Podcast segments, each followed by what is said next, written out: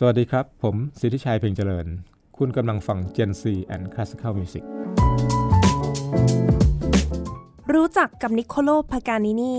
ปีศาจนักไวโอลิน ใน Gen C and Classical Music กับมุกนัฐถาควรขจร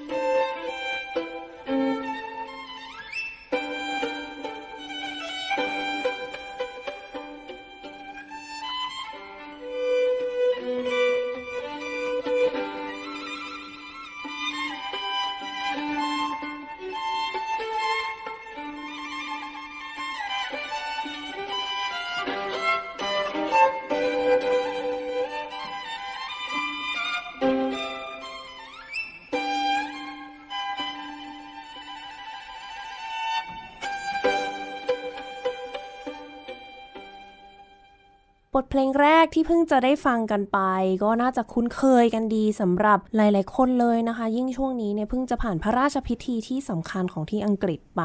บทเพลงก็ Save the King แต่ว่ามาในเวอร์ชั่นของไวโอลินบรรเลงแค่ตัวเดียวเท่านั้นอ๋อเดี๋ยวให้แขกรับเชิญของเราเป็นผู้พูดถึงเพลงนี้สักเล็กน้อยดีกว่าค่ะ เพลงนี้อาจารย์ถึงเลือกเพลงนี้มาเปิดให้เราฟังกันคะครับเป็นตัวอย่างหนึ่งที่แสดงความสามารถที่มันพิเศษมากๆเลยค่ะถ้าเทียบกับยุคก่อนปากาดินีเนี่ย ยังไม่มีอ่าความสามารถในการที่จะมีใครเล่นได้ขนาดนี้นะครับอืมคือใส่เทคนิคใส่ลวดลายอะไรต่ออะไรเข้าไปเนี่ยทั้งการดีดด้วยมือซ้าย แล้วก็ทันการทำเทคนิคการใช้โบว์ตีครั้งเดียวแต่ได้หลาย ๆ โน้ตเนี่ยอืนะมแล้วก็ฟังแล้วผู้ฟังก็จะทราบว่าถ้าได้เห็นภาพไปด้วยเนี่ยจะจะจะเป็นเรื่องมหัศจรรย์มาก โดยเฉพาะสมัยนู้นนะครับ ก็เป็นบทเพลงของนิโคโลปากานินีใช่ใช่ครับไหมคะคือแกเอาทำนองของเพลงชาติอังกฤษ แต่จริงๆ ช่วงที่ปากานินีแต่งเนี่ยเป็นช่วงควีนก็เลยใช้ชื่อ God Save the Queen อ๋อแทนเราก็มาเปลี่ยน ก็เปลี่ยนไปไปเปลี่ยนไปเปลี่ยนมาขึ้นอยู่ว่าใช้ตอนไหนอะไรยังไงค่ะนะครับอะวันนี้เราก็เปิดมาด้วยเพลงของพากานินีเนาะซึ่งเป็นนักประพันธ์นักไวโอลินที่โด่งดังมาก ๆ เลย แล้วก็เป็นนักประพันธ์คนโปรดของอาจารย์ว่างั้นได้ไหมคะ จริง ๆ เนี่ยของนักไวโอลินทุกคนน่ะอืมนะฮะเราก็เหมือน เป็นไอดอลของของคนที่เรียนไวโอลินมา แล้วก็ตั้งเป้าว่าเราอยากอยากจะฝึกตัวเองพัฒนาไปให้ถึงขีดสุดเท่าที่จะเป็นไปได้ค่ะก็การนี้นี่ก็เป็นผู้นำปฏิวัติวงการการเล่นไวโอลินมา เพราะฉะนั้นมันปฏิเสธไม่ได้ว่าถ้าใครได้เรียนไวโอลินปอลึกลงไปเรื่อยๆเนี่ยก็จะไปต้องไปตั้งเป้าหมายที่ปากานินีในแง่ของเทคนิคที่จะทำให้เราพัฒนาไปถึงขีดสุด แต่ว่าไม่ใช่แค่ปากานินีเท่านั้นนะครับ เพราะว่าคนที่ได้รับอิทธิพลของ การเล่นของปากานินีในยุคหลังๆ ต่อจากนั้นน่ะทั้งหมดน่ะได้รับอิทธิพลของปากานินีหมดเลยอืมแต่ทีนี้ถ้าจะย้อนไปเนี่ยถ้าจะบอกว่าการบ้านสำหรับคนเล่นไวโอลินที่เป็นหลักๆสำคัญที่มันยากแล้วก็เขาเรียกว่าฝึกกันตลอดชีวิตเนี่ยมันก็ไม่ใช่ไม่แค่ปากานินี่สามสามหลักใหญ่ๆก็คือคนแรกคือบาร์กถ้าเรียงตามยุคอ่าแน่นอนบาบาร์ร์กก Sonata and Partita ก็เขียนมา 6 บท เหมือนของเชลโลก็ Six Suites for Cello อย่างเงี้ยอืมแล้วก็มาปากานินี่ยี่สี่ Caprice แล้วก็อันสุดท้ายก็คืออีไซหก Sonata โอ้ครับเพราะฉะนั้นค่ะนักไวโอลินทั่วโลกทุกคนฝึกเนี่ยเราก็จะต้องแบบตั้งเป้าว่าโอ้โหในชั่วชีวิตเนี่ยนะถ้าได้เล่นครบเรารู้สึกว่าแหมประสบความสำเร็จในการเรียน ทีนี้ก็เลยเป็นความเชื่อของทุกคนที่ควรจะไม่ลืมว่าเรียนดนตรี แล้วเราก็จะต้องฝึกไปเหมือนเป็นผู้เรียนเนี่ยเป็นนักเรียนตลอดชีวิตเนี่ยไม่มีที่สิ้นสุดค่ะในการบ้านใหญ่ๆ 3 ชิ้นนี้ถือว่าเป็นอะไรที่หนักหาหนักหนาสาหัสมาก แน่นอนว่ามีอ่าบาร์กเนี่ยทุกคนเคยได้ยินชื่อ แล้ววันนี้เราจะถือโอกาสมาพูดถึงปากานินีแน่นอน แต่ก่อนอื่นเลยวันนี้ต้องขอต้อนรับนะคะ แขกรับเชิญของเรา อาจารย์สิทธิชัยเพ็งเจริญสวัสดีค่ะวัสดีครับสวัสดีครับอ๋ออาจารย์สิทธิชัยมาจากสถาบันดนตรีกัลยาณิวัฒนาใช่ครับเป็นอีกท่านหนึ่งที่จริง ๆ สถาบันนี้นี่มีแต่บุคลากรชั้นนำทั้งนั้นเลยมาพูดคุยกับเราในรายท่การแล้วใช่ไหมค่ะ ต้องขอบคุณมาก ๆ เลยทางสถาบันแบบว่าโหให้อาจารย์ให้บุคลากร แม้กระทั่งแบบว่าคนในออฟฟิศก็เคยมาคุยด้วยกันมเพราะฉะนั้นเนี่ยก่อนที่จะไปพูดถึงพากานินีก็ต้องรู้จักกับอาจารย์สิทธิชัยก่อน เริ่มต้นอาจารย์เริ่มจากไวโอลินเลยไหมคะจตอนริงที่เรียๆตอนเด็กๆเนี่ยผมเรียนดนตรีไทยแล้วก็ดนตรีเดินแถว marching band มาชิ่งเลยแบปะนเลยอ๋อแต่ว่าก็คือเด็กๆเราเรายังไม่รู้เรื่องอะไรเนี่ยยังไม่รู้สึกว่าตัวเองชอบดนตรี วันหนึ่งที่โรงเรียนเนี่ยมีเครื่องดนตรีมาแล้วก็ offer เราให้ได้สมัครเรียนค่ะก็กลับไปถามคุณแม่ที่บ้านเอ๊ะไปเรียนดนตรีดีไหมเนี่ยเขาเปิดรับสมัครค่ะก็เอาสิทำไมอะนะก็ดีแล้วเนี่ยค่ะก็เลยไปเริ่มเรียนดนตรีไทยก่อนนะฮะอืมช่วงป .5 ป .6 ก็เล่นอยู่ทั้งสองแบบเล่นอยู่หลายอย่างเลยเรื่องเล่นเครื่องดนตรีไทยหลายๆประเภท แล้วก็มาจับเครื่องดนตรี marching band หลาย ๆ ชิ้นเหมือนกันตั้งแต่ recorder อะไรต่ออะไรเนี่ยนะฮะเดี๋ยวตอนโอ้เด็กเพิ่งเคยทราบเลยอาจารย์เล่นเครื่องเป่ามาก่อนๆคือคือไม่ได้เก่ง เพราะว่ามันเป็นเส้นทางที่ทำให้ผมเข้าเข้ามาหาดนตรีแล้วเรารู้สึกว่า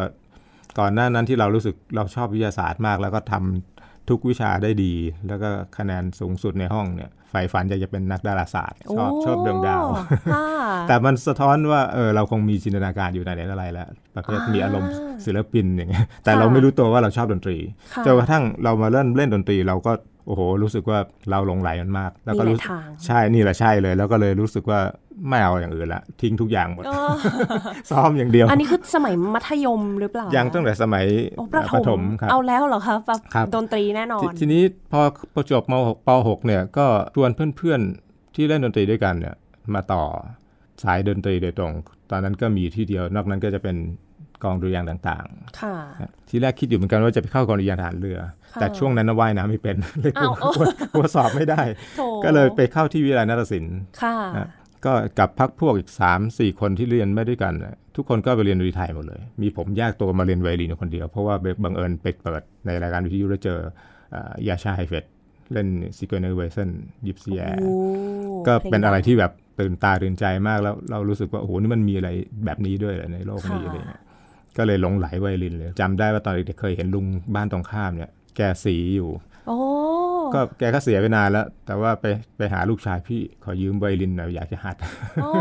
เหรอก็ apply จากการเล่นซอไทยเดิมๆอยู่ที่เราเล่นเป็นอยู่แล้วก็เอามาเอามาปรับแล้วก็เนสีซอมาก่อนในสมัยนั้นก็นาฏศิลป์เขาตกใจมากปกติเนี่ย ไม่ค่อยมีเด็กที่เล่นดนตรีเป็นมาแล้ว ก็เป็นเรื่องเหมือนกับโอ้โหเราก็ดีใจว่าแต่ละก้าวที่เราไปเนี่ยเรารู้สึกว่ามาทางดนตรีเนี่ยถูกทางแล้วค่ะก็เลยเริ่มเรียนไวโอลินครั้งแรกตอนอายุตั้ง 13นะถือว่าจริง ๆ ช้ามากนะคอืรับมถ้าเป็นเดี๋ยวนี้นี่สามสี่ขวบก็เริ่มกันสามแล้วสี่ขวบต้องเริ่มแล้วต้องค่ะฟังเพลงตั้งแต่อยู่ในท้องเลยอ๋อใช่ค่ะเราด้วยความหลงไหลในการซ้อมเนี่ยเราไม่ทำอย่างอื่นเลยเราโดดเรียนทั้งวันแล้วเราก็มาอ้าวซ้อม เอ๊ะแล้วครูเขาก็จะมาเดินตามที่ตึกปฏิบัติทุกวันนะครับ พอได้เครื่องสมัยก่อนยังไม่มีเรือนส่วนตัวเนี่ยเบิกเครื่องปุ๊บหยิบขึ้นมาตั้งแต่8ปดโมงเช้าถึงเที่ยงเนี่ยมันไม่เคยลงจากบ่า ไม่กินน้ำไม่ลงมาพัก หมายความว่าไม่ได้เอาได้เหรอคะไม่ได้เนี่ยไม่ได้เอาไวลินลงมาพักอยู่ที่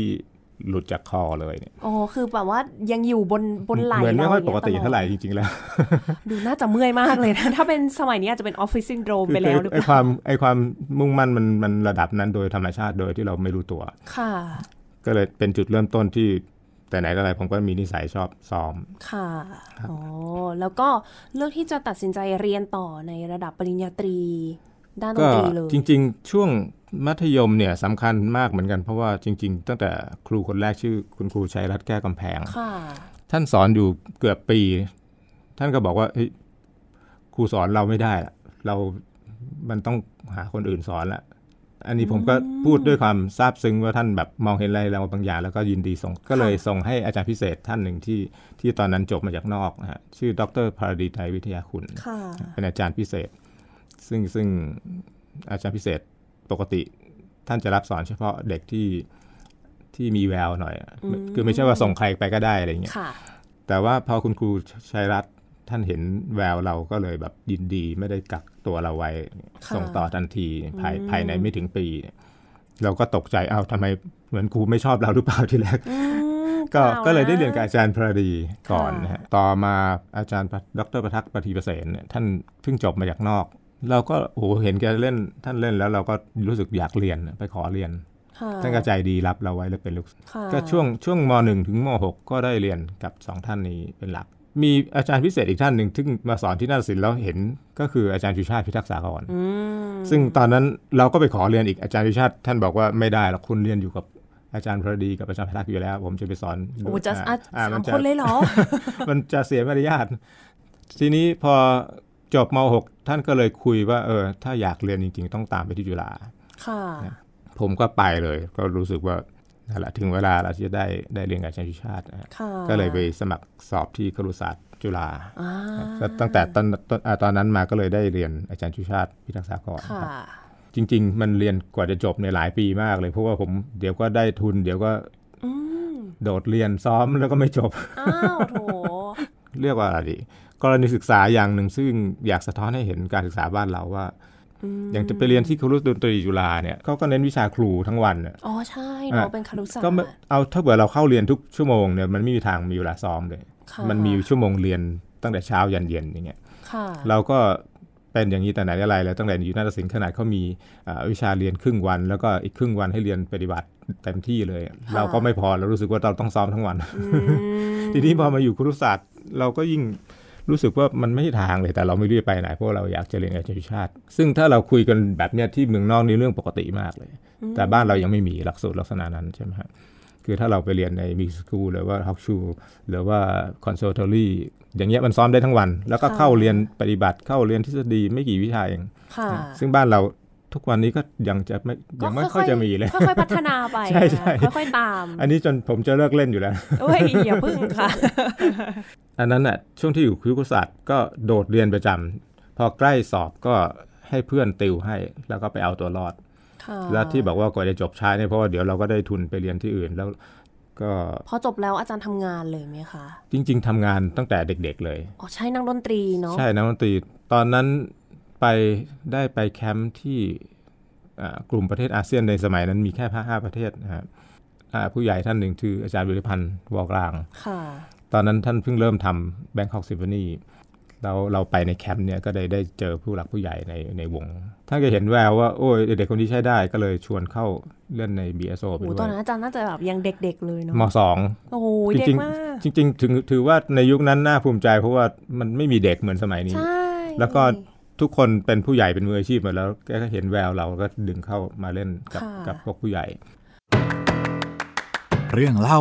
นักดนตรี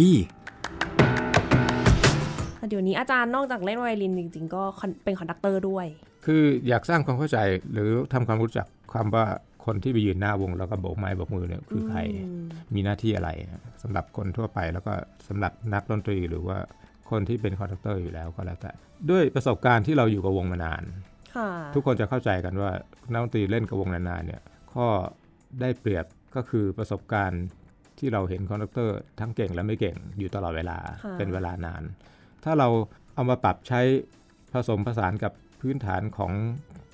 ความรู้ในเรื่องของการ conduct เนี่ยซึ่งนักดนตรีทุกคนมีอยู่แล้วค่ะก็ต้องเรียน basic แล้วก็การที่เราอยู่ในวงเห็นนะแล้วเราก็เห็นอืมแล้วเราก็ เท่ากับว่าเราเรียนอยู่ตลอดเวลาค่ะถ้าเราเอามาปรับใช้ได้นี่จะเป็นประโยชน์มากค่ะแล้วก็เห็นเป็นบทเรียนเยอะเลยว่าคนที่จบ conductorโดยตรงด้วยซ้ำที่ขาดในส่วนนี้ conductor ที่ดีหายากมาก เรานั่งเล่นดนตรีไปเป็น 10บสปีกับวงเนี่ยเราจะรู้สึกว่า โอ้โห คนเนี้ยสุดยอดจริง ๆ น้อยมากเลย ก็เป็นความเข้าใจแล้วว่าในระดับนักดนตรีอาชีพอย่างเรากับทุกๆ คนที่นั่งเล่นวงมานานๆเนี่ย การ conduct ที่ดีเนี่ยมันยากมากเหมือนกันค่ะไม่ใช่ว่า เอ๊ะ เหมือนกับเอาใครขึ้นไปโบก baton หรือว่าเอาเด็กคือการการเข้าไป acting เนี่ยมันไม่ง่ายเอ้ยไม่ยาก แต่การทำให้วงเขาเล่นได้ดีกว่าที่เป็นอยู่จริงๆเนี่ยอันนี้ยากมาก มันก็มีแง่มุมว่าอะไรที่ยากมากอะไรที่ง่ายกว่า ถ้าเปรียบเทียบกับนักดนตรีที่ต้องซ้อมอย่างเครื่องดนตรีที่ที่ไอ้ข้อจำกัดอ่า ขีดความสามารถมันสูงๆ มาตรฐานสูงอย่างไวลินเป็นตัวอย่าง เราจะต้องซ้อมอยู่ตลอดเวลาเลยต้องจับเครื่องตลอดเวลา แต่ว่าในการที่เป็นconductor ที่ดีเนี่ยเราสามารถซ้อมตรงไหนก็ได้ เรานั่งเครื่องบินเราอยู่ในห้องน้ำเราเราซ้อมได้ตลอดเวลา เรานึกเพลงทบทวน เราเอาสกอร์มานั่งอ่านนั่งดู แต่ถ้าเป็นไวโอลินเนี่ยถ้าทำเป็นไวโอลินไม่ทำไม่ได้เลยต้องตอนต้องนั่ง ดึกๆบางทีก็ไม่ได้นะไม่ได้เลยเดี๋ยวโดนเพื่อนบ้านโดแบบปารองเท้าช่ใส่ช่โดยเฉพาะเครื่องเป่าเลยอะไรเงี้ยไม่ได้เลยอ่าเครื่อง brass งั้นเครื่องดังเป็น conductor นี่ก็ซ้อมได้ทุกที่ทุกเวลาๆใช่ฮะมันก็มีแง่มุมที่อยากพูดให้ให้ให้ได้เข้าใจ กลับมาพูดถึงเรื่องของพากานินีบ้างว่า จริง ๆ เนี่ยเป็นหัวข้อหนึ่งที่บุ๊กแบบว่ารู้สึกอยากพูดถึงมากๆ เพราะว่าล่าสุดเองก็เพิ่งมีเพลงของ Blackpink ออกมาที่ใช้เพลงของพากานินีก็เลยมีโอกาสไปถามนักไวโอลินท่านอื่น ๆ แล้วเขาก็แนะนำมาว่าเนี่ยอาจารย์สิทธิชัยชอบพากานินีเราเริ่มจากตรงไหนดีคะเกี่ยวกับพากานินีอาจารย์อยากเริ่มยังไงดี ตั้งแต่สมัยบาโรกเนี่ยเท่าที่เราเจอหลักฐานแล้วก็ผลงานที่เราเล่นต่อๆกันมาได้เนี่ยประเพณีการ ดึงไวโอลินขึ้นมาในระดับเป็นเครื่องดนตรีเดี่ยว ก็เริ่มต้นที่คอเรลลีวิวัลดีที่เรารู้จักดีคอเรรีลาโฟเลียก็อันนั้นอะเป็นเป็นคนเริ่มเริ่มเป็นคนเริ่มแรกที่เริ่มนำไวโอลินมาเดี่ยว เมื่อก่อนจะเป็นลักษณะการเล่นเป็นกลุ่มค่ะก็ไวโอลินก็เลยเป็นเครื่องดนตรีที่เริ่มประเพณีการใช้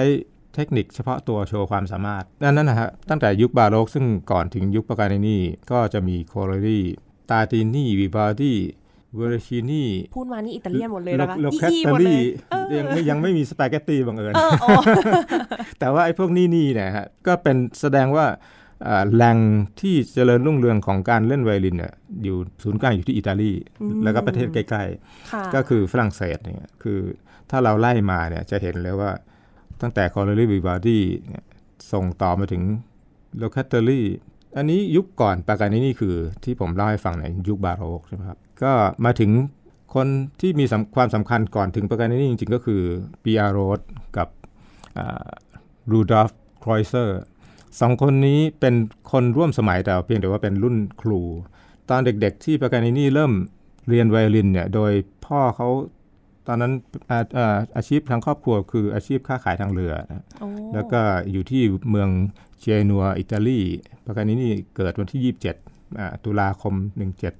1782 นะครับปากานินี่ป่วยหนักตั้งแต่เด็กด้วยโรคหัดจนใครๆนึกว่าตายแล้วร่างเนี่ยถูกเอาไปห่อเป็นผ้าพันศพ โชคดีที่ยังไม่มีใครฝังไว้ซะก่อนอ้าวไปเจอก็เลยเอ่อรู้ว่าเอานี่ยังไม่ตายต้องเอามาทำให้มาให้รักให้ษารอดใช่ไหมเนอะรักษาอืมแต่อันนั้นก็คือสาเหตุที่ทำให้ปากานิเนี่ยป่วยแล้วก็สุขภาพไม่ดีมาตลอดชีวิตเลย ตอนสักห้าขวบพ่อก็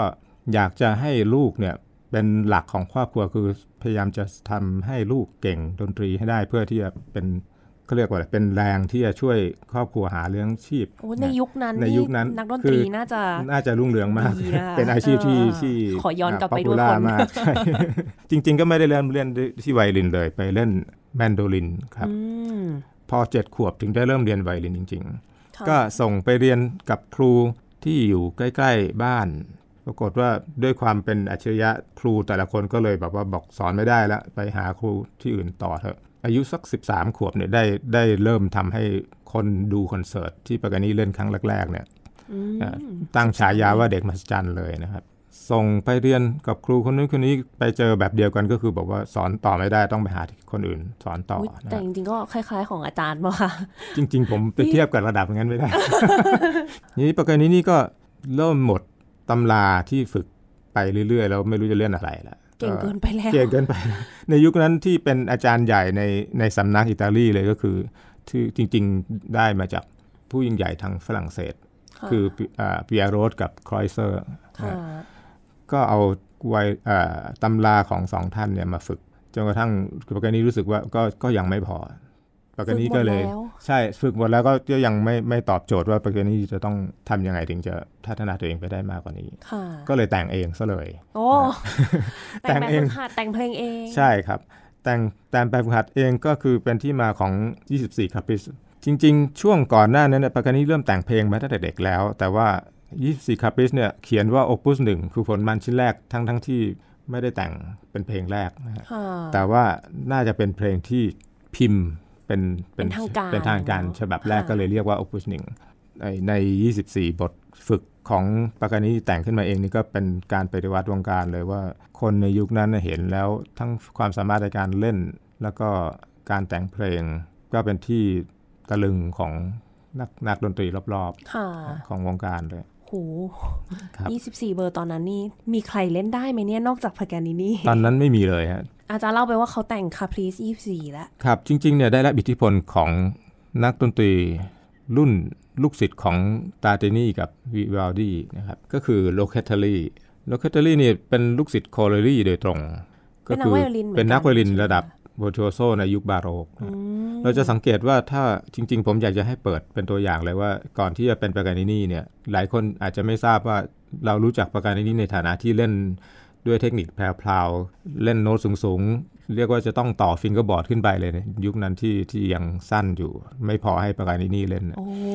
จริง ๆปากานินี่ก็เป็นคนไปวัดไอ้ปรับแต่งเครื่องดนตรีก็คือไวโอลิน คือต่อ fingerboard ให้ยาวขึ้น เพื่อรองรับฟิงความเกอร์บอสามารถ fingerboard ก็คือฐานสีดำๆเนาะที่ใช่นิ้วฮะกดๆที่นิ้วกดลงไปเนี่ยในยุคบาโรกเนี่ยยังเล่นกันอยู่อยู่ไม่ได้เขาเรียกว่าโน้ตยังไม่ได้ไม่เยอะโน้ตมากไม่ได้เยอะไม่ได้กว้างเล่นไม่ได้กว้างแล้วด้วยความสามารถทางเทคนิคก็ไม่ได้คิดว่าจะต้องเล่นอะไร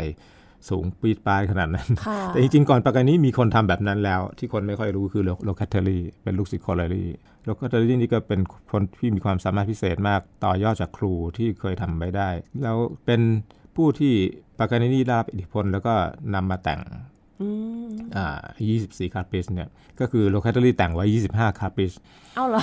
แล้วมีเบอร์7 Caprice เบอร์7เนี่ยมันเหมือนปากานินี่เบอร์หนึ่งเป๊ะเลยโอ้ เอาการการวางคอร์ดวางนิ้วต่างๆนานาเดี๋ยวเราเปิดให้ฟังเราจะเราเปรียบเปรียบเทียบมันมีช่วงช่วงเริ่มต้นการเล่นเนี่ยจะเหมือนเป๊ะเลย เพียงแต่ว่าในรายละเอียดด้านอื่นๆก็โอเค มันเป็นลักษณะการแต่งในเพลงสไตล์บาโรกอยู่ ค่ะ ก็เดี๋ยวไปลองฟังกันนะคะว่าเป็นอย่างไรกันบ้างครับ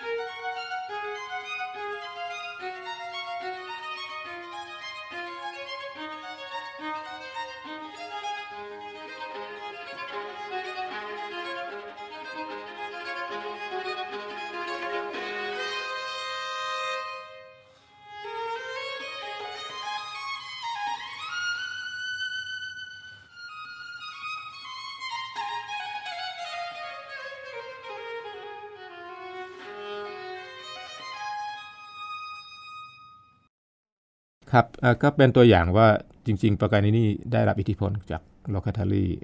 วัวโจโซไวลินิสในยุคบาโรกมาก่อนเลยอืมซึ่งซึ่งในยุคนี้กลับไม่ค่อยมีคนรู้จักแล้วเอาเพลงมาเล่นนะครับเป็นปากเพราะกาว่านินี่เขาดังจริง ใช่ แล้วก็คนย้อนกลับไปเรียกโลคาทารีว่าเป็นปากานินี่ในยุคบาโรกอ๋อเหรอคือจริง ๆ ต้องบอกว่าปากกานินี่เป็นเป็นเป็นโลคาทารีในยุคใหม่ขึ้นมาแต่ว่าพอเกิดปากานินี่ขึ้นมาก็เลยนักดนตรีในยุคนั้นก็ ไม่ว่าจะเป็นบัตเทอร์ซินีที่เป็นนักเล่นเบสในระดับอ่าบูเดนักโซเบสก็เรียกปากานินี่บนเบส มีเหมือนกันค่ะของโอโบมีโอนัโบกก็ประมีพันใช่ไหมธ์ชื่อพาสคูลีเฮ้ยทำไมเป็นแบบอิตาเลียนหมดเลยเนาะแล้วแล้วเขาเรียกเป็นปากานินี่บเป็นนโอปากโบกานินี่โมโนโบค่ะ ก็แสดงให้เห็นว่าเรา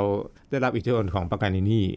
ในเป็นเหมือนไอคอนของความใช่ยากใช่ไปแล้วหรือเปล่าใช่คะรับจนถึงยุคปัจจุบันเลย ทีนี้อะไรสร้างความพิเศษขนาดนั้นเนี่ยแม้กระทั่งนักไวโอลินในยุคปัจจุบันเนี่ย ก็น้อยคนที่จะเล่นได้ตามที่ปากานีเคยทำได้นะครับค่ะแต่อย่างน้อยเนี่ย 24คาปริสเนี่ยเหมือนเจตนาท่านเขียนเพื่อให้นักดนตรี ท่านเขียนที่หัวโน้ตเลยว่า for musician อืมอันนี้มีความหมายลึกซึ้งมากเพราะว่าไม่ใช่ว่า for violinist นั่นหมายความว่าท่านรู้ตัวว่าไอการเล่นของท่านเนี่ยปฏิวัติวงการการเล่นดนตรีโดยรวมเลยโอ้ค่ะก็เขียนเลยว่าอุทิศให้นักดนตรี ถึงจะมีภายหลังท่านมา กลับมาใช้อีกครั้งหนึ่งโดยการที่เขียนในแต่ละเบอร์เนี่ยแต่ละบทเนี่ยอุทิศให้นักดนตรีร่วมสมัยแต่ละคนอืมค่ะนะเช่นเบอร์หนึ่งเนี่ยเขียนอุทิศให้เวียตองนะนักไวโอลินรุ่นลูกศิษย์เลย ซึ่งเวียตองเนี่ยเคยได้มีโอกาสนั่งทานข้าวประกายนี้ๆเท่านั้นเองอย่างที่เล่าให้ฟังว่าบางคนเนี่ยแค่ได้นั่งทานข้าวอิ่มเดียว กลับไปฝึกต่อแล้วก็บรรลุได้ในทางการเล่น แล้วก็ไล่ไปเบอร์3ซิโวรี่ซิโวรี่นี่ก็ เป็นลูกศิษย์โดยตรงที่ปากานินี่รับสอนเป็นเรื่องเป็นราวนะเบอร์4โอเลบูล เหมือนเขียนว่าบอกว่าไปซ้อมนะใช่บทนี้ของเธอนะ ไปซ้อมมาอะไรประมาณนั้นนะค่ะแล้วก็เบอร์5ก็ของแอนสท์ เรื่องแอนสท์นี่ก็เป็นเรื่องน่าสนใจก็คือเอิร์สเนี่ยมีความเป็นอัจฉริยะสูงมากก็คือเขาอยากเก่งเหมือนปากานีนี่เขาไปตามดูปากานีนี่ในคอนเสิร์ตค่ะดูครั้งเดียวสามารถ เอาเพลงที่ปากานีนี่เล่นบนเวทีบนเวทีเนี่ยกลับมาเล่นได้เลยทันทีโอ้ปากานีนี่ก็ตกใจมากโอ้โหนี่มันมีขนาดนี้เนี่ยต่อไปต้องระวังแล้วจะซ้อมจะเสริมเลยต้องไม่ให้คนเห็นได้ยินโอ้นะฮะก็เลยเป็นที่มาของตำนานที่น่าสนใจอันนี้ก็คือ หลังจากวันปากานีนี่เนี่ยไปเช่าโรงแรม ที่ไหนเอิร์นจะต้องตามเช่าห้องติดข้างๆ เพื่อที่ครูพักรักจำแอบน่ากลัวเหมือนกันนะคะ ใช่ ก็เป็นเรื่องที่ปากานีนี่ต้องระวังมากเลย รู้สึกว่าเราจะขโมยโดนขโมยทางโดยไม่รู้ตัวอย่างนี้ไม่ได้ละคนเก่งยิ่งกลายเป็นเรื่องตำนานไปอีกอย่างหนึ่งก็คือว่าเอ้ยปากานีนี่ทำยังไง ถึงได้เก่งได้คนเดียวขนาดนั้นนะอืม คนก็ไปคิดว่าผีสิงบ้างโอ้ใช่ขายวิญญาณให้ปีศาจเรื่บ้าองงอะไรนี้บ้างที่เขาพูดกันเยอะเนาะอย่างแบบครับมันมีถึงขั้นมีหนังชื่ออะไรนะ The Devil's Violinist ใช่ไหมครับคะจริง ๆ หนังเกี่ยวกับปากานีนี่ก็สร้างกันหลายครั้งแล้วนะตั้งแต่ค่ะสมัยก่อน สรุปคือเขาขายวิญญาณจริงไหมอ้าวอันนี้ต้องขายอ่าข้อข้องใจด้วยคือจริง ๆปากานีนี่มีตำนานเรื่องหนึ่งที่แอบสมยอมให้คนเชื่อไปตามที่ที่ที่ลือกันนะก็คือ พอปากานีนี่เห็นว่าทุกคนเข้าใจว่าปากานีนี่ขายวิญญาณเนี่ยถึงได้เก่งได้ขนาดนี้ปากานีนี่ก็เลยสวมรอยซะเลยก็คือทำตัวเป็นซึ่งซึ่งปากานินี่โดยธรรมชาติท่านเป็นอ่าร่างกายซูบผอม แล้วก็ครั้งหนึ่งที่หมอได้ในร่วมสมัยเนี่ยได้วินิจฉัยก็บอกว่าปากานินี่เป็นโรค Marfan syndrome คือ Marfan syndrome นี่เป็นประเภทข้อต่อนิ้วกระดูกต่างๆเนี่ยหลวมโอ้ผิด เป็นปกติผิดปกติ แล้วก็มือยาวขายาวผิดปกติธรรมชาติ ร่างกายซูบผอมดูเหมือนผีอะไรเงี้ยอ๋อก็เลยเป็นที่มาว่าหมอเองก็บอกว่าเนี่ย you เล่นได้ขนาดเนี้ยเพราะว่าเป็น Marfan syndrome ปากานินี่ก็โกรธว่าจริง ๆ ไม่ใช่เลย เพราะว่าที่เล่นได้ขนาดเนี้ยเพราะว่าฉันซ้อม วันละ 15 ชั่วโมงต่างหากโอ้ในแง่วิทยาศาสตร์ถ้าลองเอาคนที่เป็น Marfan syndrome คนอื่นมาฝึกไวโอลิน ผมก็ไม่คิดว่าจะน่าจะเก่งเท่าปากานินี่ ในความได้เปรียบในการที่แม้กระทั่งท่านอาจจะเป็น Marfan syndrome จริงก็คือนิ้วยาว หรือว่าข้อต่อของกระดูกต่างๆ ที่นิ้วเนี่ยมันมีความหลวมแล้วก็เลยอ่าท่านก็เลยยืดนิ้วได้มากกว่าปกติ ดูคล้ายๆดูคล้ายๆว่าจะเป็นก็เลยสวม Devil รอยเลยว่าอ๋อในเมื่อตรงนี้เป็นจุดขายก็เลยแต่งตัวให้มันเหมือนปีศาจเอ่อ ทำตัวโอ้เอ่อใช้รถม้าก็ต้องสีดำทำตัวลึกลับอะไรอย่างเงี้ยอุ๊ยน่าสนใจนะคะ ดูเป็นก็แบบก็เป็กานรคอนเทนต์ขายเป็นเป็น concept ของตัวเองดีใช่ใช่ขายได้ทุกคนพูดถึงใช่ปากานินี่ในแง่นี้ ใช่ฮะแต่ความจริงคือไม่ใช่ ครับ จริง ๆ เนี่ยเป็นผลจากการฝึกหนักที่ท่านคิดค้นเทคนิคต่อยอดมาจากโลคาเทลลีและครูรุ่นก่อนหน้านั้น อย่างที่เราเห็นว่าจริง ๆ ความเป็นไปได้โดยไอ้พัฒนาการของ ความสามารถในการเล่นไวโอลินเนี่ยมันมันไล่มาเรื่อยๆตั้งแต่ยุคตาร์ตินีวิวัลดีโลคาเทลลีนี่ชัดเจนที่สุดนะครับเดี๋ยวเราจะได้ฟังตัวอย่างจากโลคาเทลลีอีกเพลงหนึ่งที่น่าสนใจมากค่ะอ่าก็คือคอนแชร์โตบทหนึ่งของโลเคท a รีไม่ค่อยมีคนเล่นสมัยนี้เพราะมันยากมากเลยอืมมันเป็นสไตล์บาโรก แต่ว่ามันหวือหวากระโดดก็ไปกระโดดมาแล้วก็เล่นเสียงสูงปรี๊ดสุด fingerboard โดยที่แบบคนในยุคบาโรกเองมันไม่มีใครทำได้ขนาดนั้นค่ะทั้งๆที่ประการนี้นี่ก็ยังไม่ได้เกิด คิดอืมเรื่องเทคนิคนี้ขึ้นมานะฮะเดี๋ยวจะให้ลองฟังดูครับ ได้เลยค่ะ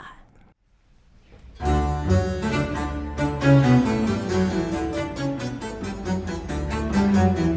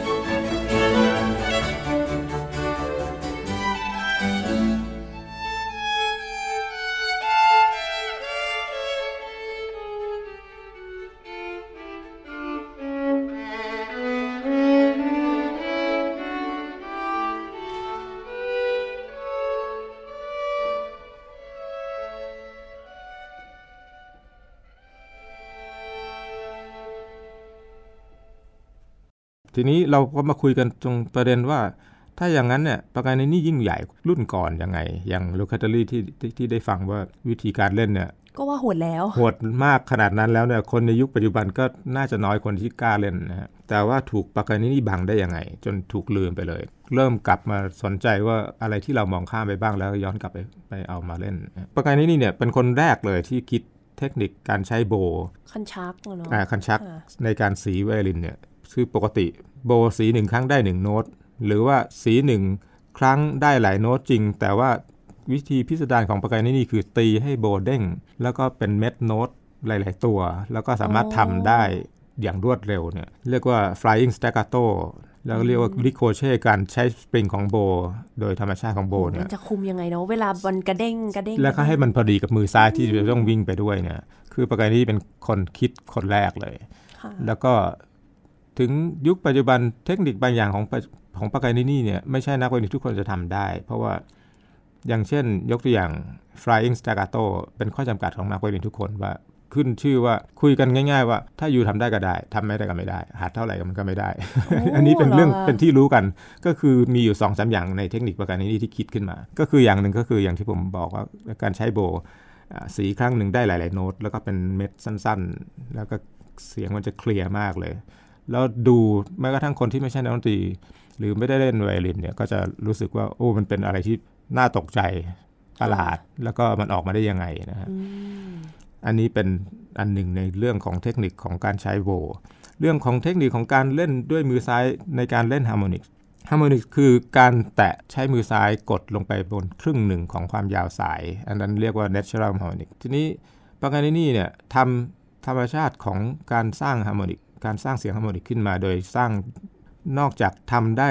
หนึ่งเสียงแล้วยังต้องทำได้อ่ายังสามารถทำได้สองเสียงเรียกว่า double harmonic อืมซึ่งคนแรกเลยเหมือนกัน ในยุคปัจจุบันนี้ก็ยังมีน้อยคนที่ทำได้โอ้ก็ก็แบบเดียวกันก็คือว่าคนจะทำได้ก็ได้ คนทำไม่ได้ซ้อมทับตายก็ทำไม่ได้ ก็เป็นเรื่องที่ที่ที่มันมหัศจรรย์มากนะฮะว่าประการนี้นี่เป็นคนแรกที่คิด ในยุคก่อนหน้านั้นก็มีคนทำแล้วจริงแต่ว่าไม่ได้ซับซ้อนแล้วก็มีความ เรียกว่าอะไรพิเศษขนาดนี้ซับซ้อนและไม่ไม่ได้มีความซับซ้อนมากเท่ามากเท่าประการนี้ทำค่ะเหมือนขยายขอบเขตความสามารถของของนักไวโอลิน จนทำให้เราจริง ๆ แล้วเราเดือดร้อนที่จะต้องมานั่งซ้อมกันตายไอ้คนนี้พูดเล่น นักไวโอลินทุกคนนี้ต้องผ่านเพลงของบาการินี่ใช่ไหมจริง ๆ เหมือนนักเรียนทั่วไปเราก็อยากจะเรียนไปเรื่อย ๆ โดยที่อย่างที่ขึ้นชื่อว่าเราเป็นนักเรียนตลอดชีวิตก็ไม่ไม่มีที่สิ้นสุดนะฮะค่ะถ้าเรา ไม่ทิ้งเป้าหมายเหมือนกับว่าเราพูดหลักโดยทั่วๆไปเนี่ยเรามานั่งถามว่าตอนเด็กๆคุณอยากเป็นอะไร แล้วในปัจจุบันอายุมากขึ้นเราลืม ตัวตนของเราที่เราอยากเป็นตอนเด็กๆไหมไอ้ไอ้ไอ้ concept เนี่ยหรือว่าปรัชญาเนี่ยมันก็ถ้าจะถามว่าป่านนี้ยังซ้อมอยู่ทำไมยังเล่นอยู่ทำไมเนี่ยเพราะว่าคนที่ยังเล่นอยู่เขายังไม่อยู่ไม่ลืมตรงนั้นหรือเปล่าค่ะเป็นสิ่งที่น่าคิดอ๋อเพราะว่าโดยเฉพาะในวงการดนตรีบ้านเราเนี่ย เอ่อเนื่องจากอาชีพไม่ค่อย support เท่าไหร่พูดกันตรงๆว่าการเล่นของเราก็เลยไม่ได้รับการสนับสนุนเท่าที่ควร เพราะว่าเอาแค่ถ้าเราคิดว่าจบกันเยอะๆเนี่ยเราไปทำอะไร นอกจากจะเป็นครู เพราะว่าวงออร์เคสตราอาชีพที่เป็นหลักๆ มีอยู่สองมันก็มีจำกัดสองสามวงค่ะแล้วดนตรีจบทุกปี ก็อันนี้ก็เลยเป็นข้อจำกัด แต่ว่าถ้าเราไม่ลืมตัวตนว่าเราเล่นดนตรีเพื่ออะไร เราก็จะไมีมีข้ออ้างว่า ทำไมเราจะต้องหยุดซ้อม ค่ะ พูดถึงว่าจริง ๆ แล้วนอกจากไวโอลิน อย่างที่อาจารย์บอกตอนแรกว่าปากานินี่เริ่มเล่นจากแมนโดลินก่อนเนาะซึ่งก็คือ ครับแบบคล้ายๆกีตาร์จริงๆแล้วปากานินี่เองก็เล่นกีตาร์ด้วยเผื่อแบบหลายๆคนไม่ทราบเออปากานินี่อะจริง ๆ เนี่ยเล่นกีตาร์อยู่ตลอดเวลาอืมแต่เริ่มต้นมาฝึกจริงจังในช่วงที่อิตาลีโดนนโปเลียนบุกอืมทีนี้ก็ต้องลี้ภัย ก็ปากานินี่ได้ พบกับนักกีตาร์ดังๆนะอย่างเช่นลุยจิเลญานีเนี่ยก็เลยจับคู่เล่นด้วยกัน โดยทั่วไปแล้วปากานินี่เลยจะว่าเล่นไวโอลิน ก็ช่วงนั้นก็เขียนเพลงระหว่างกีตาร์กับไวโอลินเยอะเลยค่ะแต่ว่าอันหนึงที่น่าสนใจก็คือปากานินี่เขียนแกรนโซนาตาขึ้นมา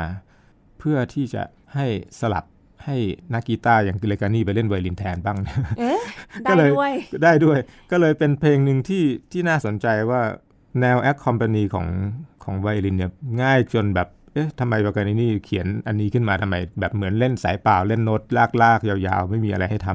ำจริงๆมันน่าจะสลับกันสลับกันใช่ เพราะว่าเขาก็นึกสนุกว่าในฐานะที่นักปากานินี่เป็นนักกีตาร์ด้วยเนี่ยบางทีก็ให้เพื่อนสลับไปเล่น accom ให้แทน แต่โดยทั่วไปแล้วปากานินี่ก็จะเล่นไวโอลินเป็นเครื่องมือหลักนะครับกีตาร์ก็เรียกว่าตามประวัติ แทบไม่ปรากฏว่าปากานี่ใช้เป็นเครื่องมือในการออกแสดงเดี่ยวครับจะเล่นในในในกลุ่มเพื่อนฝูงอะไรกันมากกว่า ทีนี้ผมข้ามไปอันหนึ่งเทคนิคที่พิเศษในในในสิ่งที่ปากานี่คิดขึ้นมาคือ left hand pizzicato นะครับคือการดีดด้วยการใช้นิ้วที่กดอยู่บนสายเนี่ยปกติอย่างกีตาร์อย่างเมื่อกระทั่งแม้กระทั่งไวโอลินเราใช้มือขวาดีดนะครับแล้วก็มือซ้ายเรากดเป็นเสียงโน้ต แต่ว่าปากานี่เป็นคนแรกที่เล่นโดยใช้ มือซ้ายกดแล้วก็ดีดไปด้วยกัน ถ้าจะเปรียบเทียบสมัยนี้นักกีตาร์ทั่วไปเราทำได้ แต่ว่ามันไม่ใช่เทคนิคไวโอลินในสมัยนั้นเลยนะแล้วก็กีตาร์ในยุคนั้นก็ยังน่าจะยังไม่ได้ทำเพราะว่าถ้ายุคคลาสสิกกีตาร์เริ่มต้นก็น่าจะเล่นเป็นการเล่นปกติที่เราได้ยินเพลงในยุคนั้นใช่ใช่ฮะตั้งแต่ตั้งแต่ริ้วอะไรต่ออะไรขึ้นที่มาในยุคบาโรก ครับก็น่าสนใจมากประวัติตรงนี้ในฐานะนักกีตาร์ของปากานินีนะครับลองหาฟังดู เพราะมากครับ Grand Sonata ใช่ครับ Grand Sonata เพราะมาก ตอนผมเล่นกับเบิร์ตเอกชัยเนี่ยเบิร์ตจะเสนออยากเล่นเพลงนี้เหมือนกันผมบอกเฮ้ย ไวโอลินมันไม่มีอะไรทำเลย ก็เลยสลับบอกว่าให้พี่เบิร์ตมาสีไวโอลินก็ไม่ใช่ ไม่ใช่ อาจจะต้องเออตอนผมเล่นกีตาร์ไม่เป็นไงน่าสนใจเรื่องปากานินี่น่าสนใจเยอะแยะเลยฮะจริงๆปากานินี่ติดการพนันด้วยใช่ไหมคะคือท่าน spoil ตัวเองโดยการที่ตั้งแต่เด็กเนี่ยมีพ่อปากานินี่มีคุณพ่อที่ strict ในเรื่องการเข้มงวดในการบังคับให้ปากานินี่ซ้อมตั้งแต่เช้าตกยันเย็นแล้วก็ด้วยบุคลิกพ่อที่เป็นคน ดุมากก็เลยทำให้ถึงจุดหนึ่งเนี่ยปากานินี่ก็จะต้องอยากรู้สึกว่าเป็นตัวของตัวเองแยกจากพ่อ แล้วก็มาบัตทัวร์คอนเสิร์ตสร้างอาชีพให้ตัวเองปากานินี่ก็ใช้เงินแบบไม่มีการควบคุม ฟุ่มเฟือย แล้วก็ติดการพนัน ติดผู้หญิง แล้วก็เป็นที่มาของของเรื่องสุขภาพไม่ดีที่เป็นพื้นฐานเดิมแล้วก็ยิ่งสุดโทมหนักลงไป ก็ช่วงท้ายของท่านก็มาตั้งคาสิโน นักไวโอลินที่ตั้งคาสิโนด้วย ใช่ใช่แต่ว่าเป็นการตัดสินใจในครั้งหนึ่งในชีวิตที่ผิดพลาดมาก เพราะว่านั่นเป็นจุดที่ทำให้ท่าน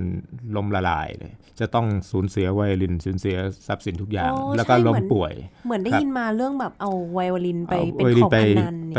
ไปคือจะต้องใช้นี่ทรัพย์สินทุกอย่าง แม้กระทั่งไวโอลินตัวโปรดก็ก็ต้องไปใช้นี่ แต่ในช่วงนั้นน่ะแฟนเพลงก็เอาไวลินตัวที่สำคัญของปากานินี่ที่เรียกว่า The Canon นะครับ ก็มาให้ยืม เจ้าของไวลินก็เห็นฟีมือปากานินี่ก็บอกว่าไม่ไม่ฉันไม่ไม่กล้าทวงคืน ก็ยกให้ปากานินี่ไปเลย ก็เป็นเครื่องที่ปากานินี่ใช้มาตลอดชีวิตจนจนเสียชีวิตนะค่ะ วันนี้เราพูดถึงเรื่องของปากานินี่มาเยอะมากเลยจริง ๆ อยากถามอาจารย์ด้วยว่า โดยส่วนตัวอาจารย์ในฐานะนักไวโอลิน เวลาเล่นเพลงปากานินี่นี่ เป็นยังไงบ้างคะแชร์ประสบการณ์ให้ผู้ฟังหน่อย จริงๆเราเหมือนนะเป็นนักเรียนอย่างที่ผมบอกว่าเป็นนักเรียนตลอดชีพเนี่ยเราฝึกไปเรื่อยๆเนี่ยมันก็จะต้องมาถึงจุดหนึ่งที่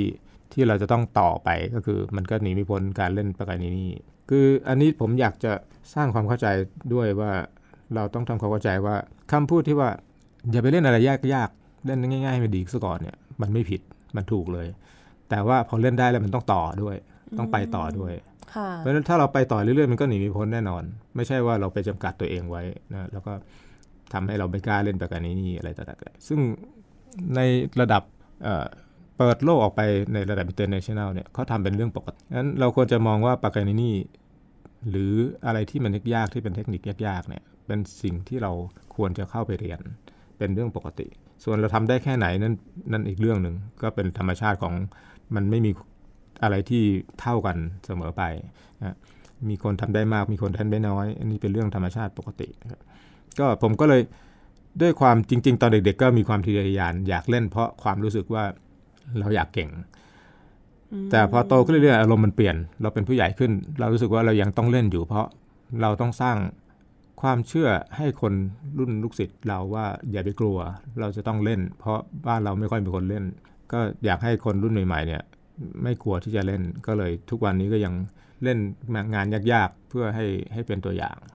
มีสามารถติดตามอาจารย์ได้ทางไหนไหมคะเผื่อท่านผู้ฟังอยากจะติดตามผลงาน จริงๆผมเอาไปลง YouTube ไว้บ้างเออไม่ไม่ใช่ทั้งหมดที่ที่เคยเล่นไว้ แต่ว่าบางอันก็ไม่ได้ถ่ายไว้บ้าง บางอันถ่ายไว้เอากลับมาไม่ได้บ้าง หายไปบ้าง ในยุคเมื่อก่อนเราไม่ค่อยให้ความสำคัญเรื่องพวกนี้เท่าไหร่ ในยุคนี้ที่เราใช้ไอโซเชียลมีเดียให้เป็นประโยชน์เนี่ยเพิ่งจะมาเห็นความสำคัญว่าโอ้เมื่อก่อนที่เรารู้สึกว่าค่อนข้างจะหยิ่งเอ้ยเดี๋ยวเราก็ทำใหม่อะไรเงี้ยมันมันเสียดายของที่เราเคยทำไปแล้วเราก็ทิ้งทิ้งไปเยอะเลยค่ะแต่ว่าถ้าจะไปตามหาฟังใน YouTube ก็ยังยังพอหาได้อยู่ ก็คือเสิร์ชชื่ออาจารย์ใช่สิทครับธิชัยเพ็งเจริญได้เลยครับนะคะ โอ้ยวันนี้คุยเพลินมากยาวเลย เป็นเรื่องของนิโคโลพากานีที่แบบ เอ้ย นักดนตรีทุกคนรู้จักชื่อ แต่ว่าอาจจะยังไม่ได้รู้จักประวัติ ก็ต้องขอขอบคุณอาจารย์มากที่มา แบ่งปันมาเล่าให้ฟังกันนะครับคะผมยินดีครับอะก่อนที่จะจากกันวันนี้มีอีกหนึ่งบทเพลงส่งท้ายของพากานีที่จะมาฝากท่านผู้ฟังใช่ไหมคะ เป็นเพลงอะไรดีคะกำลังเป็นกระแสของ เพลงใหม่ของ Blackpink ชื่อเพลงอะไรนะครับ ชื่อเพลง Shut Down Shut Down ผมเห็น teaser แล้วก็ตกใจ โอ้โหกล้าเอามาใส่เลย คือเอา motif สั้นๆของตอนเริ่มต้นของ movement ที่ 3 ของคอนแชร์โตเบอร์ 2 ใช้ชื่อเล่นว่า La Campanella La Campanella แปลว่า little bell เนี่ยกระดิ่งเล็กๆ แล้วเขาก็เลียนเสียงตอนเริ่มต้นเหมือนเสียงกระดิ่ง แล้วก็เป็นเพลงหนึ่งที่ดัง แล้วก็เพราะมากของปากานินี่อยู่ๆแบ็คแบ็คพิงเอามาใส่สั้นๆนิดเดียว แล้วก็ใส่วนอยู่ทั้งเพลงเลย ก็ถ้าจะไม่เปิดในช่วงนี้ก็ มันเหมือนเราไม่ตามกระแส ก็อยากให้ผู้ฟังท่านรู้จักด้วยนะครับ ว่าที่มาเนี่ยเอ่อเอ่อเพลงเดิมๆ ก็คือมาจากของปากานินี่ผ่านไปหลายร้อยปีแล้ว ใช่กลับมาลาอีกคาครั้งปิเนล่า ถ้าฟังทั้งเพลงได้จบเนี่ยก็จะติดใจเลยว่าทั้งเทคนิคแพรวๆในการเล่นแล้วก็ทั้งความไพเราะในในความสามารถในการประพันธ์ของท่านเนี่ยเป็นอะไรที่ไม่ธรรมดา ถึงได้อยู่ถึงทุกวันนี้ และวงการป๊อปถึงขนาดเอามาใช้เนี่ยครับ ก็เดี๋ยวเราจะได้ฟังกันในท้ายรายการนะคะ ครับผม ค่ะท่านผู้ฟังคะสำหรับวันนี้เวลาก็หมดลงแล้ว ดิฉันมุกนัฐถาควรขจรและสิทธิชัยเพ็งเจริญครับ ค่ะเราสองคนขอลาไปก่อน สวัสดีค่ะ สวัสดีครับ「